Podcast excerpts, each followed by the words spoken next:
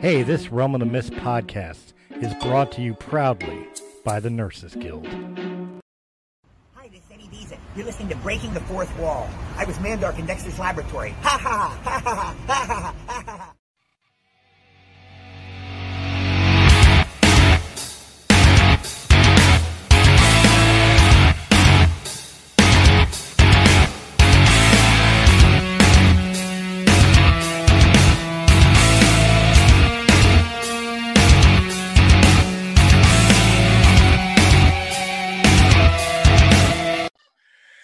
Hey, what's up, guys? Christopher Stolley back for another Breaking the Fourth Wall. And, guys, I'm excited for sitting here and talking to this gentleman right now. He is one of only a handful of people who have ever made it very personally clear that I will never go camping in the woods where there's a lake nearby. Ladies and gentlemen, he has been all over the map, but one thing we all know him for is wearing a hockey mask and scaring the shit out of anybody doing uh, drugs, drinking, or having premarital sex ladies and gentlemen, Jason Voorhees himself, CJ Graham. CJ, how you doing today? Hey, Chris. Thanks for having me on Breaking the Fourth Wall. Thank you for coming on. I'm I'm I'm flabbergasted. I mean, uh, you know, going back to the days, and we're gonna we're gonna go into everything else you've done too, but going back into the days of watching the Friday the Thirteenth franchise and how much I, I started young. I was like 10, 11 years old when I first started watching the franchise, and you scared the shit out of me.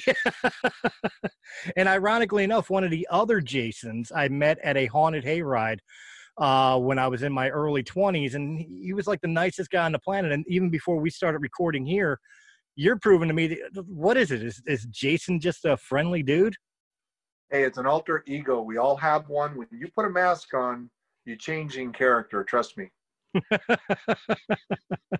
All right. Well, the, the the biggest thing we got to start off with, we got to start like every cheesy interview. We got to start. How did it begin? For you, obviously, uh, you were telling me you served in the army, and then after you uh, were honorably discharged, you just decided you wanted to do acting. Like, what what brought you to going into the Hollywood area? You know, I, I Chris, it was luck. Uh, you know, sometimes there's talent and a combination of luck and talent. I had both. You know, after I got in the military, uh, I went to Lake Tahoe, started dealing cards, went to Reno, dealt at Circuit Circus, dealing 21. Uh, and then I decided to head to LA. I was looking at some opportunities down there. And it just happened that I was running a, a nightclub in Glendale. And it just also happens that I was having a hypnotist on Thursday nights that brought in a production company.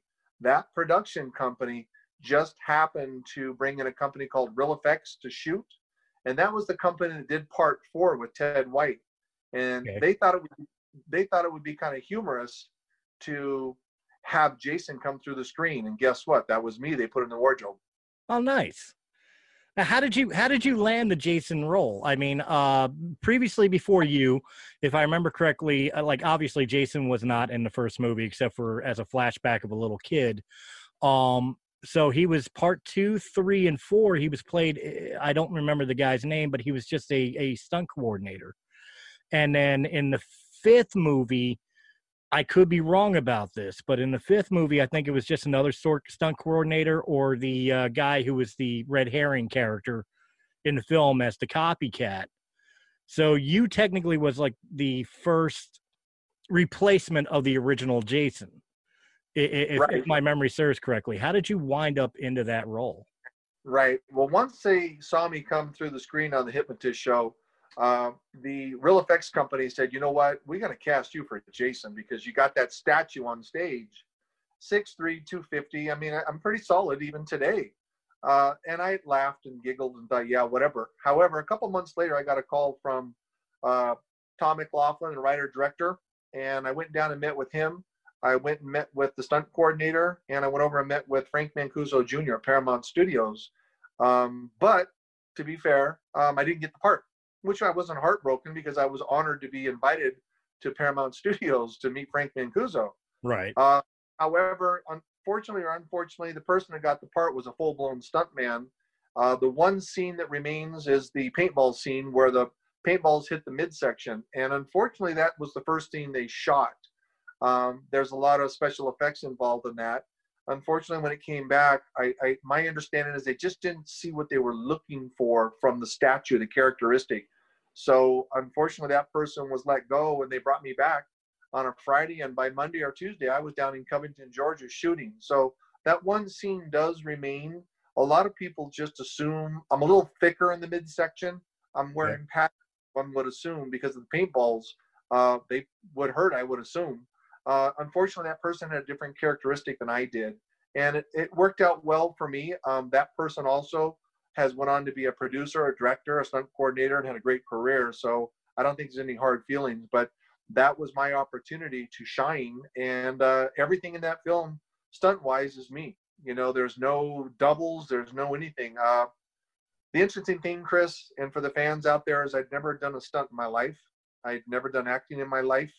That was the first time I'd done all of it. So when you see me being set on fire, going through doors, going through walls, 20 feet underwater, breathing off regulators in an Olympic size uh, diving pool, that's me. Uh, first that's time awesome. for so they really cracked my cherry when it came to being a stuntman. Well, I've got to ask, and I mean, uh, coming from a, a independent professional wrestling background myself, you know, which which you know, call professional wrestling what you want. We're basically stuntmen in the ring, just live action stuntmen. Um, I, I definitely get the horrors of it. I mean, w- without having previous background in stunt work, I'll ask that first. Um, was it kind of unnerving for you? I mean, you're kind of, for lack of a better term, forgive the pun here, but you're kind of jumping in feet first. Yeah, but you know, I'd only been on military a few years. I had a little bit of a, a bad attitude, BA. Uh, so I thought I was pretty badass. Um, I mean, I, I didn't have any remorse or thinking about it. It was a job. Right. And, you know, go out and do the job. And to me, I took the job knowing full, full well that there'd be some additional responsibilities. I never felt threatened though. Um, Michael Nomad was a stunt coordinator, and everything that I was going to do, he talked me through verbally so I could physically understand the impact that I was going to feel. Um, so at the end of the day, I, I, really felt secure with myself, my physical capability. Um, and I was fortunate. Um, I think we did well. Excellent.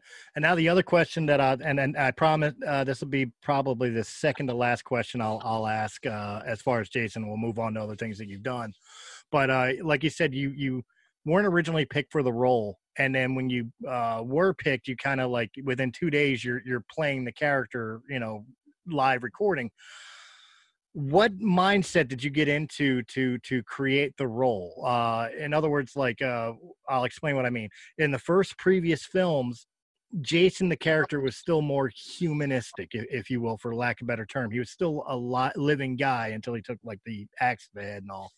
So his movements his mannerisms were still very grounded in reality.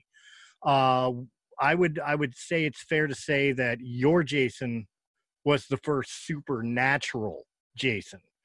What kind of mindset and what kind of mannerisms did you bring to that role that not only uh, lived in Jason Lives, but carried the character into the subsequent films after? I think, you know, uh, I hadn't been out of the military very long, and I think, you know, being infantry and having a little bit of a BA, I think I just brought it to the screen. When you're marching 30 inches all around, you put your feet down, you plant them when you're marching. It's not a tiptoe through the tulips. You're taking course. And I did that. And, You know, I would look through the hockey mask, the one eye that I could see. I made sure that everything was deliberate. All my movement was deliberate. And Tom McLoughlin was great as a director, brilliant as a director for a novice as myself. Um, he told me, hey, when you move your head just a little bit, you don't have to move it a lot. You just have to move it a quarter inch because the screen will pick it all up. Mm-hmm. So all the head movements and the body movements Tom would say, just move fast, move hard, move left. Don't move more than six inches when you turn your shoulders. That was enough to give the characteristic through the camera lens what the fans were looking for. Um, as far as just how I did it, I you know when you put a hockey mask on, and it, it is interesting, your alter ego comes out, and all of a sudden you're no longer CJ or Chris.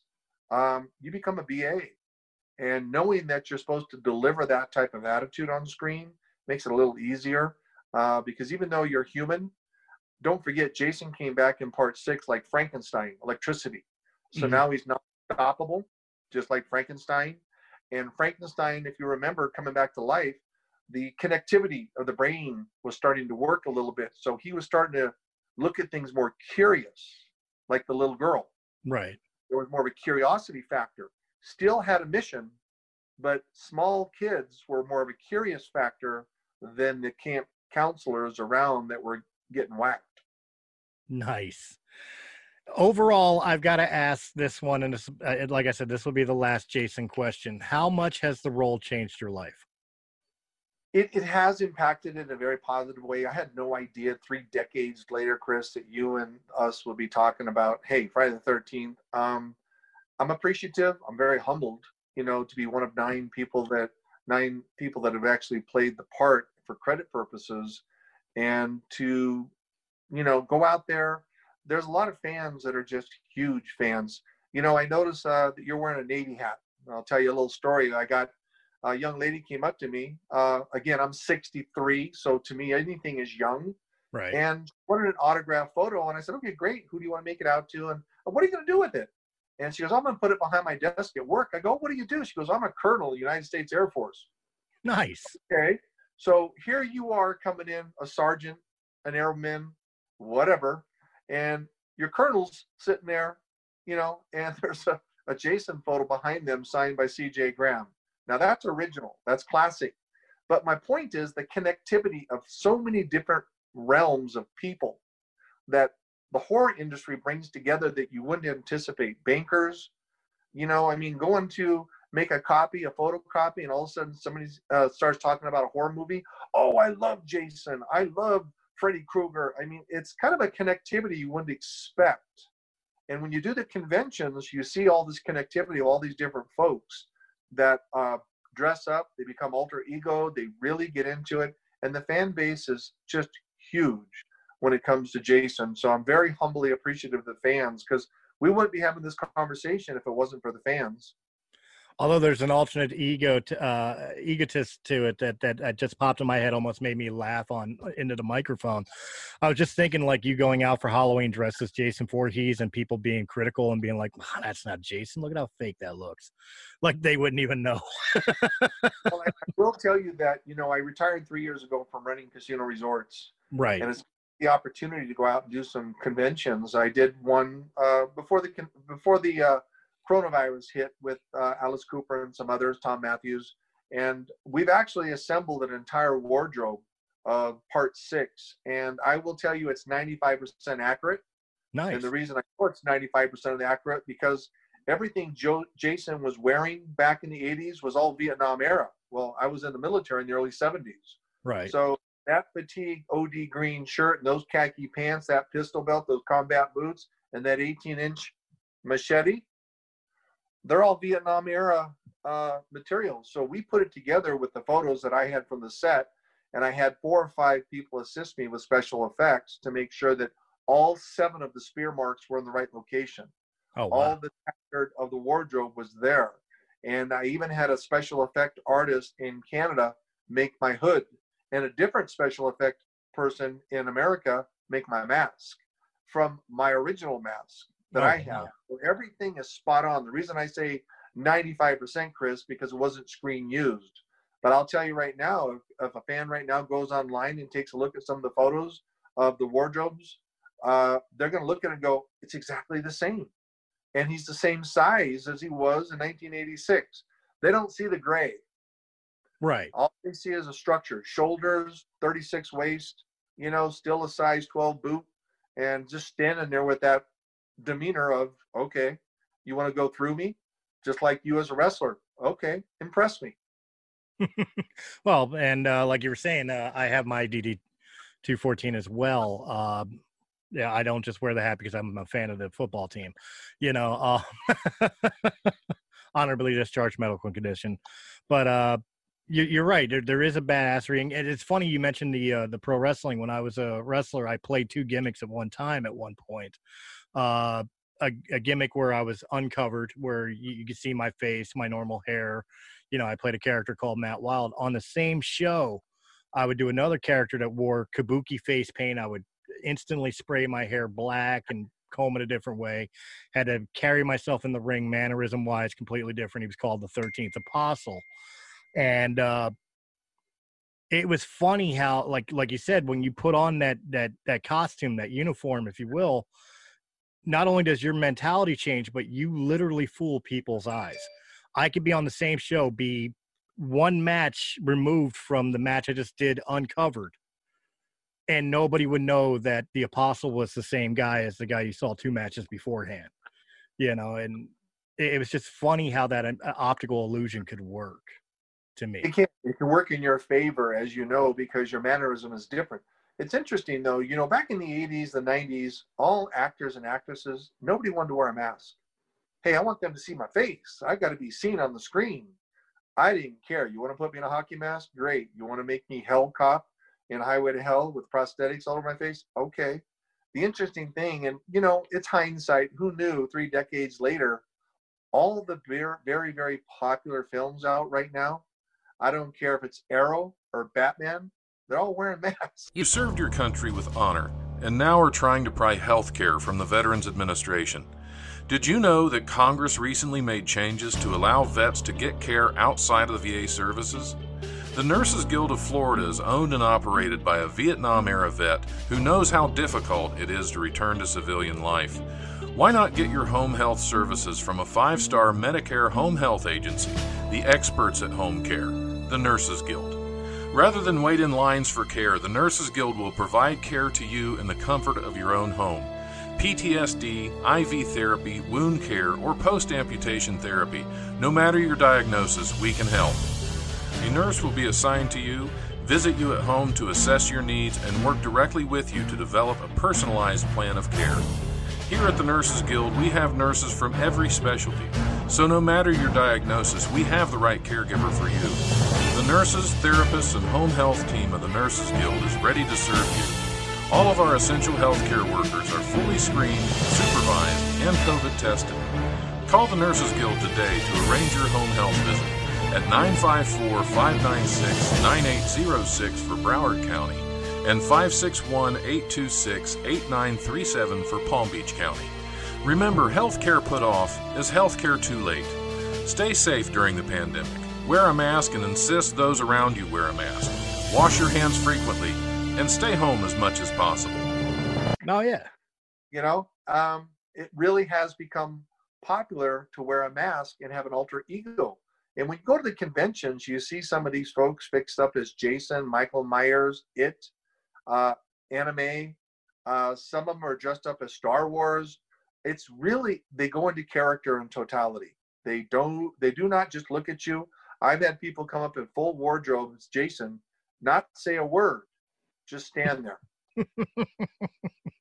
you think you think they're looking for your approval? Like you got it, you they can do, play the next and one. I, I give it to them, but until that mask comes up, they don't say a word. They're in full character, and it's not just an honor to be sitting there and be proud of your children, so to speak, but it, it's really humbling to know three decades later how popular Jason and Friday the 13th has become among all ranks, among all people.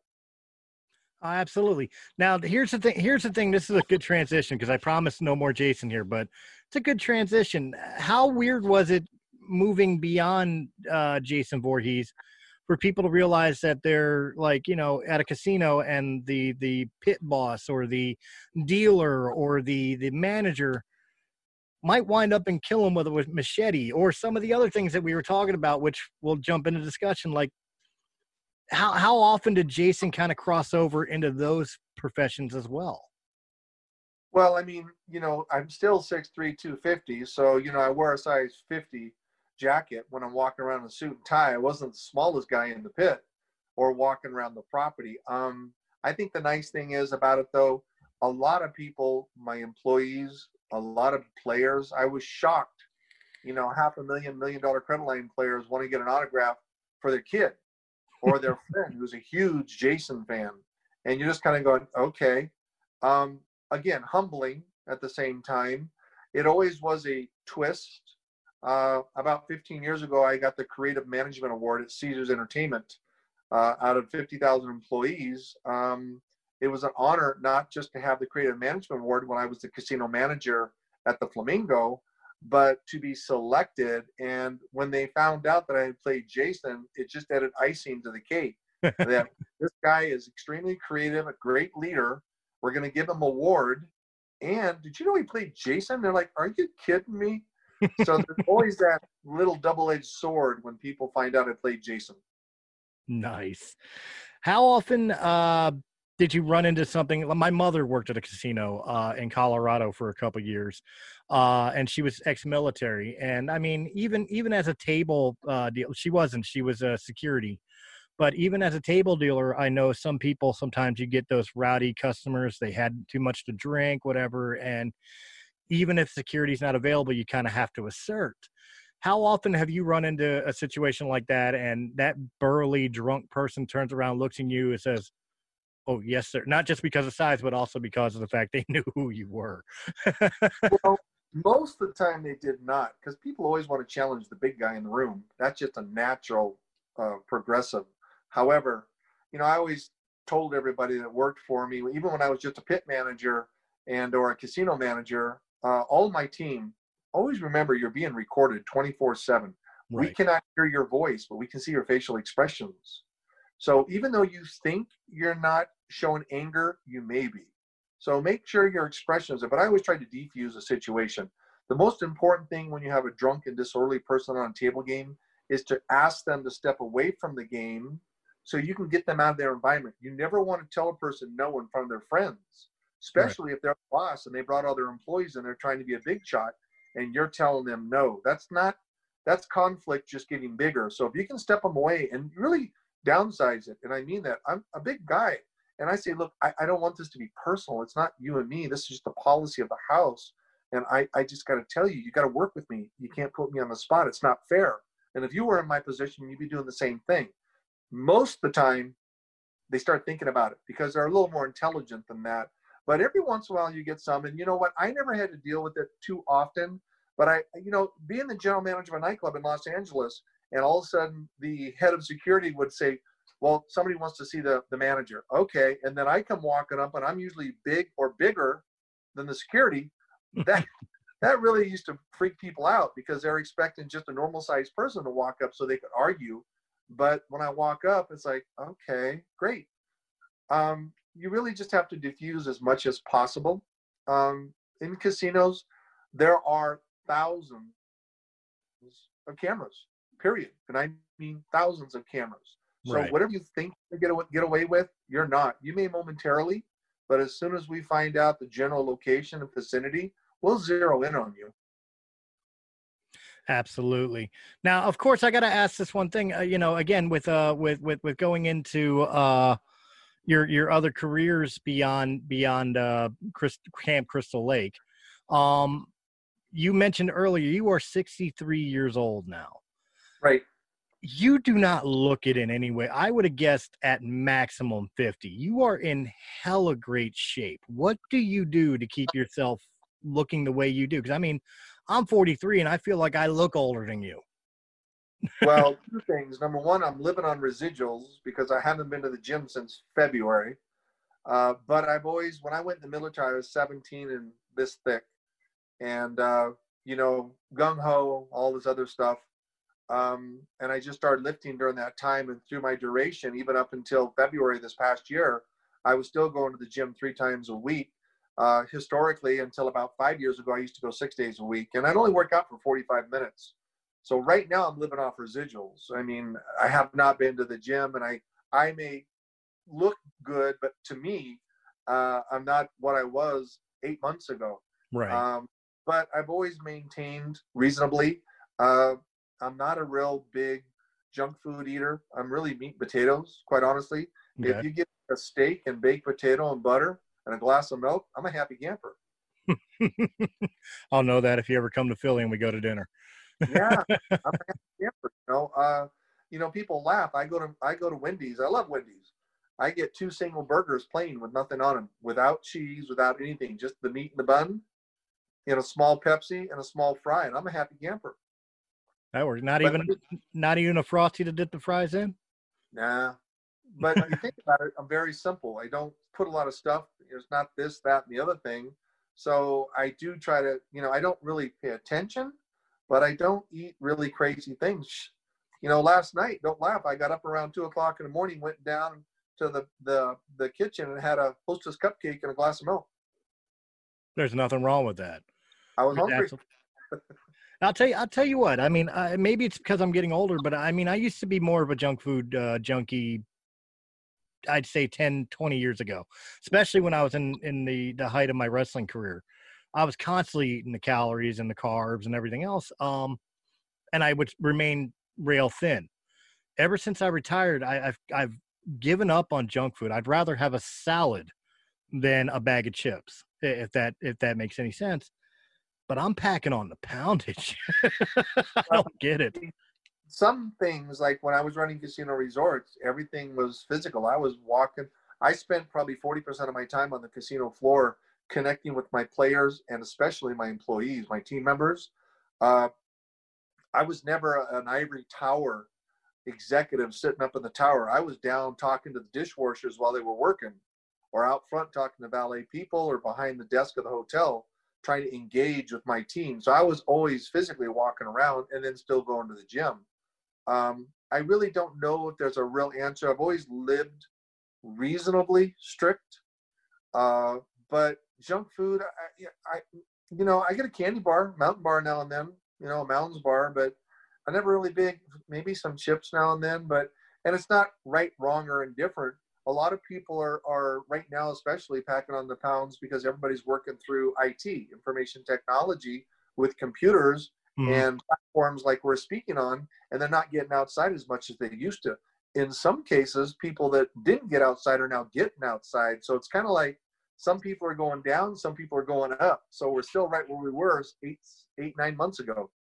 Just everybody switching, uh, switching roles. now, speaking of roles and being fit, you mentioned something that threw me for a loop, and I know my wife will will absolutely love this.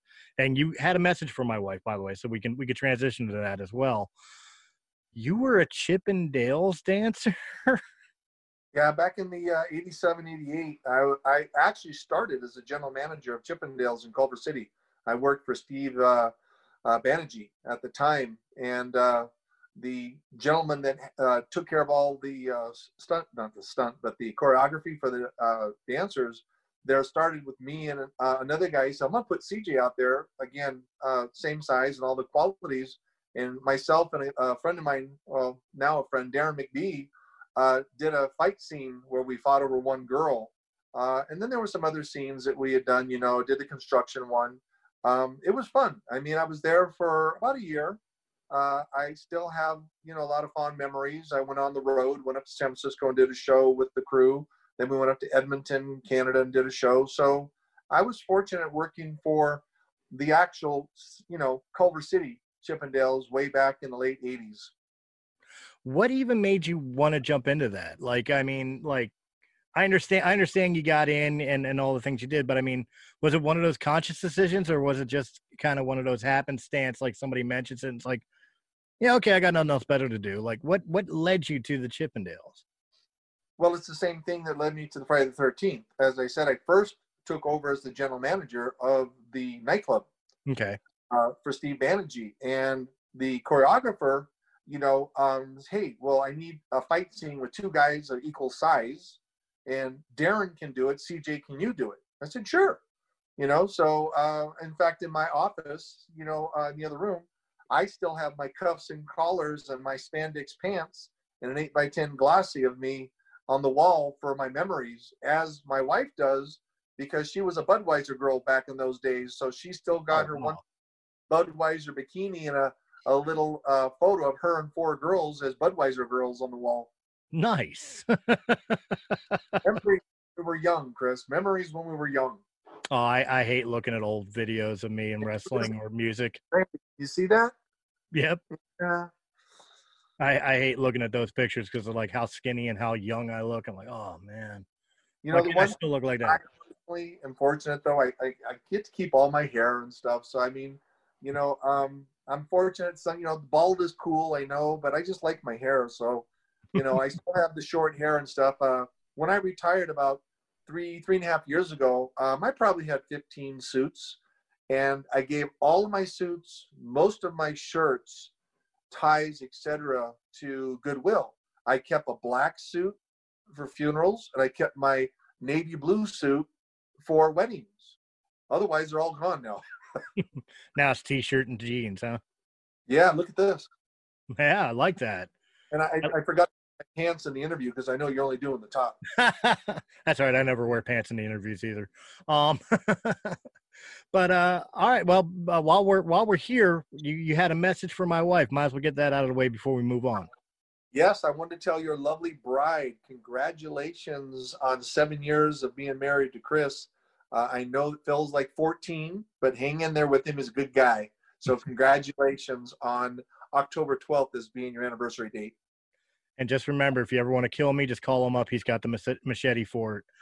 well, by the way, you know, tell your lovely bride that if the uh, life insurance is paid up, give me a call, and she and her girlfriends can be in Maui next week. I'll take it. Just, just I want to be the guy in the uh, in the, uh, the the sleeping bag. Exactly. it's always been one of my favorite Jason kills of all time.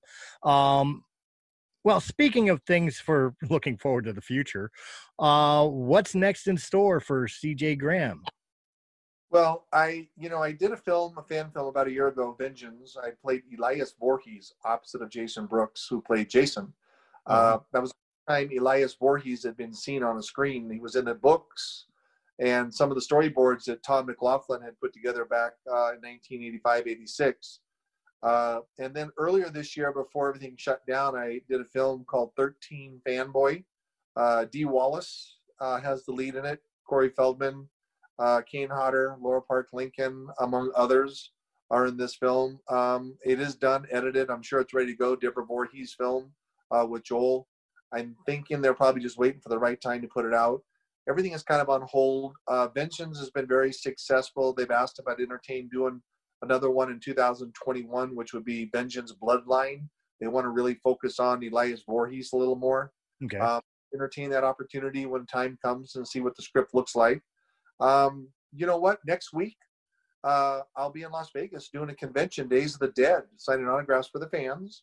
Nice. Uh, the end of the month, I'll be in Indianapolis, October, Halloween. Uh, Days of the Dead again, doing a special event they're having there for Halloween. You know, some areas are really working diligently with uh, CDC rules. We're wearing masks, sanitizers, they're checking temperatures at the front door. There's really no personal hand on contact, keeping the six foot, you know.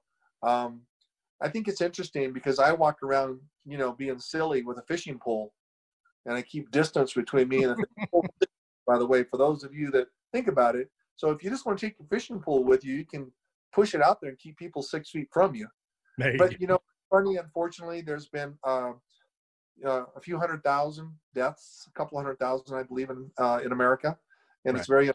But you know what? It is what it is, and we're going to have to really uh, buckle down and just do what we have to do to get through this. And maybe in 2021 things will start to get normal, but they'll never be the same. Period. So it is a new change, a new course. Absolutely. Well, I want to thank you very much for coming on the show. And before we give the closing statements, I want you to just let everybody know where they can contact you or get a hold of you, either for uh, for like bookings or or maybe performances, or just simply they have questions that I didn't ask. You know, it's real simple. Jason6.com, and that's my personal website. And there's you can buy different uh, eight by tens autographed, and also there's a contact sheet on the last uh, for different uh, performances or appearances.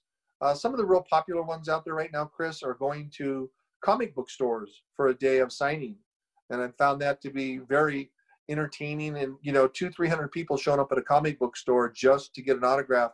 Uh, Linda Blair, Kane Hodder, Tony Todd, we've all done it, and they seem to be really catching on, especially right now. But just as a more personalized opportunity than just a huge big convention. But well, hopefully next year the conventions will come back online. Monster Mania is lined up, Texas Frightmare, uh, Crypticon, uh, Spooky Empire, and hopefully we'll see the Alabama Comic Con, etc., as we start to normalize again.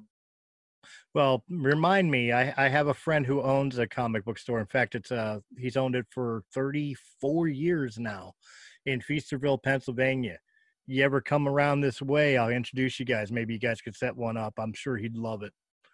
yeah, it's very it's very uh, interesting. You know, I've done a couple of minutes.